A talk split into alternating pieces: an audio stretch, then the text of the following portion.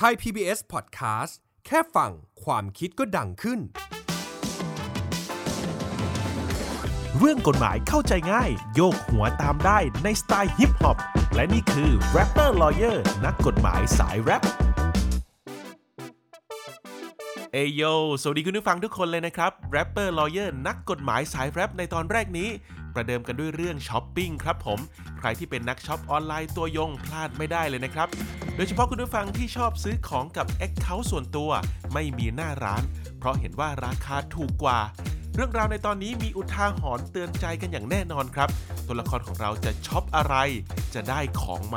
แล้วถ้าโดนโกงจากการช็อปออนไลน์ จะดำเนินการทางกฎหมายต้องทำอย่างไร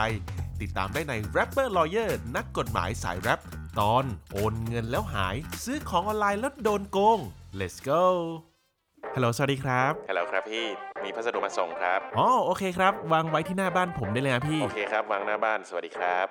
สั่งอะไรมาวะเพื่อน มือถือใหม่เว้ย เชดยังเอาอะได้มาจากไหนอะ Marketplace เว้ย ปล่อยยังถูก เชื่อได้ปะเนี่ย เชื่อได้ เข้าไปส่องมาแล้ว ชีวิตดี ทรงไม่น่าใช่โจรนะ ทรงดีวิถีโจรเยอะแยะนะเดี๋ยวเนี้ยอ่า งั้นเดี๋ยวไปเอามาแกะให้ดูเลย เตรียมคัตเตอร์ไว้ด้วยนะเพื่อน ให้เพื่อน ขอบคุณที่เป็นห่วง แต่เขาถ่ายรูปตอนแพ็คส่งให้แบบไม่ต้องเน้นดวง อ๋อเฮ้ยเพื่อน กล่องสวยไม่หลอกลวง เปิดดูข้างในหน่อยสินั่นไงข้างในเป็นมะม่วง เดี๋ยวเดี๋ยวเดี๋ยวมะม่วง ทำไมมันเป็นมะม่วงต้องใช่แต่ข้างในหลอกแล้วก็มาบอกว่าไม่ต้องเน้นดวง เฮ้ยเดี๋ยว มือถือกลายเป็นมะม่วง เราว่าเราโดนแล้วแหละไอ้พวกหลอกลวงจะต่อยให้ร่วงเฮ้ยโดนไปเท่าไหร่อะสองหมื่นกว่าบาทเลยเพื่อนทำไงดีอะเข้าทางมาเลยครับพี่ สวัสดีครับ ผม Rapper Lawyer มีอะไรให้ช่วยครับ ผมซื้อของออนไลน์แล้วโดนโกงครับพี่ ช่วยหน่อยฮะ โอเค ซื้อของแล้วไม่ได้ของที่เขาดันโพสต์ขาย จะผิดสเปคจะไม่ได้ของหรือของมันเสียหาย ขั้นตอนเขามีน้องทำตามนี้มันอาจจะช่วยน้องได้ คนโกงความผิดอาญามันก็ต้องว่าไปตามกฎหมายหนึ่งคือ รวบรวมหลักฐานที่มี ที่คุยที่แชทกันไว้หลักฐานโอนเงินชื่อเลขบัญชี แคปไว้ เว็บไซต์โปรไฟล์ก็ดี พวกสำเนาบัตรคนขายรวบรวมเอาไว้ดำเนินคดีนะ ขั้นตอนที่ 2 ก็ไปแจ้งความโรงพักใกล้ๆตำรวจจะดำเนินการให้ธนาคารดูความเคลื่อนไหว จากนั้นจะออกหมายเรียกเจ้าของบัญชีเอาไว้ เรียกเขามาสอบปากคำว่าเขาได้ทำความผิดจริงไหม โหพี่ นี่ผมต้องรออย่างเดียวเลยเหรอ แล้วถ้ามันไม่มาอะพี่ ใจเย็นในน้อง มีใบแจ้งความแล้ว ตั้งใจฟัง ให้ผู้เสียหายไปดำเนินการที่ธนาคาร เอาใบแจ้งความไปแจ้งบอกแบงค์ที่เราโอนเงินปลายทาง สาขาไหนๆก็ได้ขอให้เป็นแบงค์เดียวกัน บัญชีจะถูกอายัดให้ไม่สามารถทำธุรกรรม ต่อมาถ้าซื้อมาจากเว็บไซต์ ติดต่อผู้ดูแลเว็บเพราะเราอยากเก็บ IP มันไว้ โชว์ใบแจ้งความผู้ดูแลเว็บจะตรวจสอบให้ พอได้ IP มาเสร็จก็รวบรวมเก็บส่งไปรษณีย์ไทย ส่งไปที่ไหนอะพี่ นี่เลยครับน้อง ส่งไปที่กองบังคับการปราบปรามการกระทำความผิด เกี่ยวกับอาชญากรรมทางเทคโนโลยี หน่วยงานนี้ดูแลเรื่องนี้โดยตรง ให้เขาช่วยอีกทางนะน้อง โอเคครับพี่ทำแล้วต้องยังไงต่อ ตำรวจจะนัดไกลเกลี่ยวันตามหมายเรียกพี่อยากให้น้องรอ ครับพี่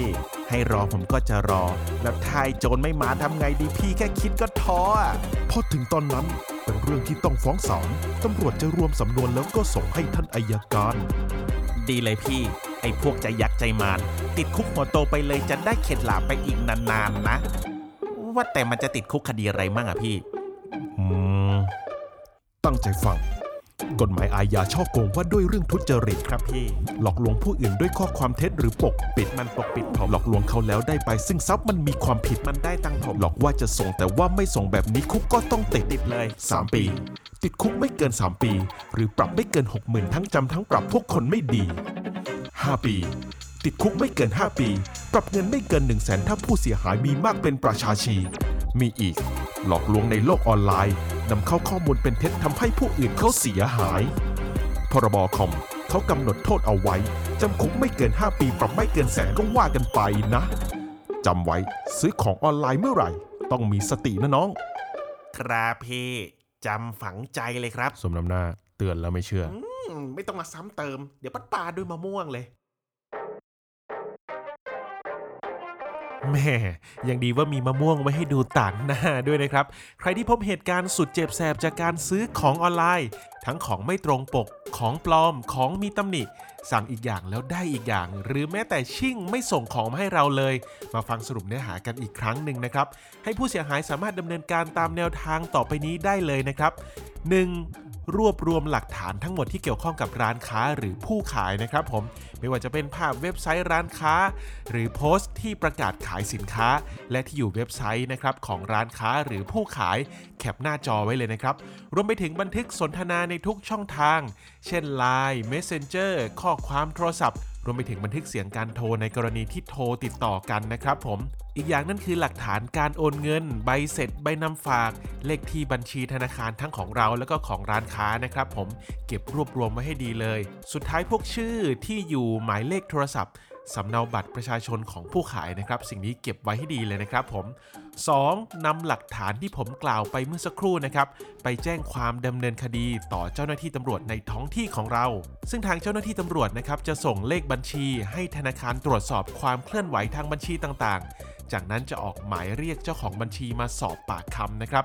ผู้เสียหายสามารถดำเนินการในขั้นตอนนี้ได้ด้วยตนเอง โดยนำใบแจ้งความไปติดต่อที่ธนาคารที่เราโอนเงินไปให้นะครับ เป็นสาขาไหนก็ได้ หลังจากเจ้าหน้าที่ธนาคารตรวจสอบแล้วนะครับ บัญชีของผู้ที่โกงเราราจะถูกอายัดไว้นะครับทำให้ไม่สามารถทำธุรกรรมได้ และข้อที่3นะครับติดต่อไปที่กองบังคับการปราบปรามการกระทำความผิดเกี่ยวกับอาชญากรรมทางเทคโนโลยีนะครับซึ่งเป็นหน่วยงานที่ดูแลเรื่องการโกงออนไลน์โดยเฉพาะเลยนะครับผมผู้เสียหายสามารถนำใบแจ้งความส่งไปถึงผู้ดูแลเว็บไซต์นะครับผมเพื่อขอ IP address ของผู้ขายสินค้าคนนั้นนะครับที่โกงเราไป และนำหลักฐานทั้งหมดนะครับ ยื่นให้กับเจ้าหน้าที่กองบังคับการปราบปรามการกระทำความผิด เกี่ยวกับอาชญากรรมทางเทคโนโลยี จะส่งไปทางไปรษณีย์ก็ได้ หรือเดินทางไปด้วยตนเองก็ได้นะครับ ซึ่งกองบังคับการจะอยู่ที่ศูนย์ราชการเฉลิมพระเกียรติ 80 พรรษานะครับ ถนนแจ้งวัฒนะเขตหลักสี่กรุงเทพมหานครครับผม และอีกหนึ่งช่องทางนะครับ ผู้เสียหายสามารถแจ้งความออนไลน์ได้แล้วนะครับ ผ่านเว็บไซต์ www.thaipoliceonline.com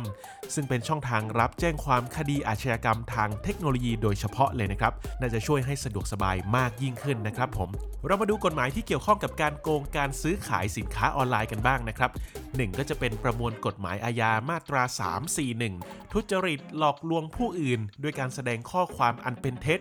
หรือปกปิดข้อความจริง ซึ่งควรบอกให้แจ้ง และโดยการหลอกลวงดังว่านั้น ได้ไปซึ่งทรัพย์สินจากผู้ถูกหลอกลวง หรือบุคคลที่ 3หรือทำให้ผู้ถูกหลอกลวงหรือบุคคลที่ 3ทำถอน หรือทำลายเอกสารสิทธิ์ ผู้นั้นกระทำความผิดฐานช่อโกงนะครับผมจำคุกไม่เกิน 3 ปี หรือปรับไม่เกิน 60,000 บาท หรือทั้งจำทั้งปรับนะครับ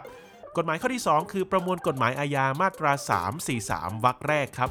ถ้าการกระทำความผิดมาตรา 341 เมื่อสักครู่นี้นะครับ ได้กระทำด้วยการแสดงข้อความอันเป็นเท็จต่อประชาชน หรือด้วยการปกปิดความจริง ซึ่งควรบอกให้แจ้งแก่ประชาชน ผู้กระทำต้องระวังโทษจำคุกไม่เกิน 5 ปี หรือปรับไม่เกิน 1 0 0 0 0แบาทนะครับผม แต่ฝากไว้นิดนึงนะครับ กฎหมายทั้ง 2 มาตราที่ได้กล่าวมานั้น มีอายุความ 3 เดือน นับตั้งแต่วันที่รู้เรื่องกระทำผิด และรู้ตัวผู้กระทำผิดนะครับ ดังนั้นหากรู้ตัวว่าถูกโกง ให้รีบแจ้งความภายใน 3 เดือนนะครับผมและสุดท้ายนะครับกฎหมายที่เกี่ยวข้อง พรบว่าด้วยการกระทำความผิดเกี่ยวกับคอมพิวเตอร์ พุทธศักราช 2550 นะครับ มาตรา 14 ที่เกี่ยวกับการนำเข้าซึ่งข้อมูลอันเป็นเท็จ หลอกลวงทำให้ผู้อื่นได้รับความเสียหาย มีโทษจำคุกไม่เกิน 5 ปี หรือปรับไม่เกิน 1 0 0 0 0แบาท ซึ่งในพรบนี้มีอายุความ 10 ปีนะครับและสุดท้ายนะครับ Rapper Lawyer มี 5 วิธีการในการป้องกันไม่ให้เกิดการโดนโกงผ่านการซื้อขายออนไลน์มาฝากด้วยนะครับ 1. เช็คความน่าเชื่อถือของผู้ขายก่อนเลยนะครับ โดยเข้าไปดูว่าเป็นโปรไฟล์ที่น่าเชื่อถือไหม ดูลักษณะของโปรไฟล์ว่าเป็นไปได้หรือไม่ ว่าจะเป็นผู้ครอบครองสินค้านั้นจริง ไม่ใช่โปรไฟล์หรือ Account อวตารนะครับ หรืออาจตรวจสอบจากประวัติการโพสต์ซื้อขายสินค้าอื่น ๆ และหากเป็นการซื้อขายกันในกลุ่มนะครับ ก็สามารถโพสต์ขอเช็คเครดิตกับสมาชิกท่านอื่น ๆ เพื่อช่วยกันตรวจสอบก็ได้เหมือนกันนะครับผม 2. เช็คอาการความอยากขายครับ หากสินค้าราคาถูกกว่าท้องตลาดเกินไป หรือมีการสนทนาแล้วลดราคาให้เรามากเกินจนผิดสังเกต ผิดปกติ อย่าให้ความโลภครอบงำนะครับ ตั้งสติและพึงระวังให้ดี เพราะคุณอาจกลายเป็นเหยื่อของมิจฉาชีพนะครับ 3. เช็คว่าสินค้าอยู่กับตัวผู้ขายจริงนะครับ วิธีการเช็คก็มีหลากหลายวิธีเลยนะครับ ผมแต่ที่นิยมกันก็จะเป็นการขอหลักฐานรูปภาพ หรือวิดีโอที่มีการถ่ายสินค้า คู่กับบางสิ่งบางอย่างที่สามารถใช้ยืนยันตัวตนผู้ขายได้นะครับ เช่นป้ายชื่อที่มีการเขียนชื่อโปรไฟล์หรือ Account ของผู้ขายไว้นะครับ หรือป้ายชื่อนามสกุลที่ตรงกับบัญชีธนาคารนะครับผมรวมไปถึงถ่ายสินค้ากับบัญชีธนาคารที่จะโอนไปให้ หรือจะเป็นการถ่ายรูปสินค้าคู่กับบัตรประจำตัวประชาชนเลยก็ได้นะครับผมทั้งนี้ผู้ขายก็อาจจะปิดเลขประจำตัวประชาชนบางหลัก แล้วก็ที่อยู่ไว้นิดหนึ่งนะครับ หรือแม้แต่การถ่ายรูปหน้าผู้ขายกับสินค้า แล้วเอาหน้าผู้ขายไปเช็คกับรูปที่หน้าโปรไฟล์แบบนี้ก็มีเหมือนกันนะครับ เพื่อเป็นการยืนยันว่าผู้ขายนั้นมีตัวตนอยู่จริง และสินค้าอยู่กับเขาจริงๆนะครับไม่ได้นำภาพมาจากแหล่งอื่นนั่นเองครับ ข้อที่4นะครับเช็คว่าสินค้าถูกส่งมาจริง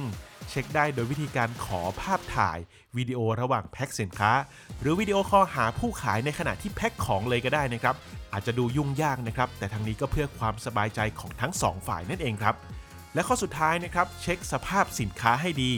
เมื่อได้รับของมาแล้วให้เช็คสภาพสินค้า โดยการอัดคลิปวิดีโอขณะเปิดกล่องไว้เป็นหลักฐานด้วยนะครับ ตรวจสอบจากการทดลองใช้ให้ครบถ้วนทุกฟังก์ชันนะครับ เพราะหากมีปัญหาเกี่ยวกับสินค้า จะได้ดำเนินการติดต่อผู้ขายกลับไปได้ทันท่วงทีนะครับผม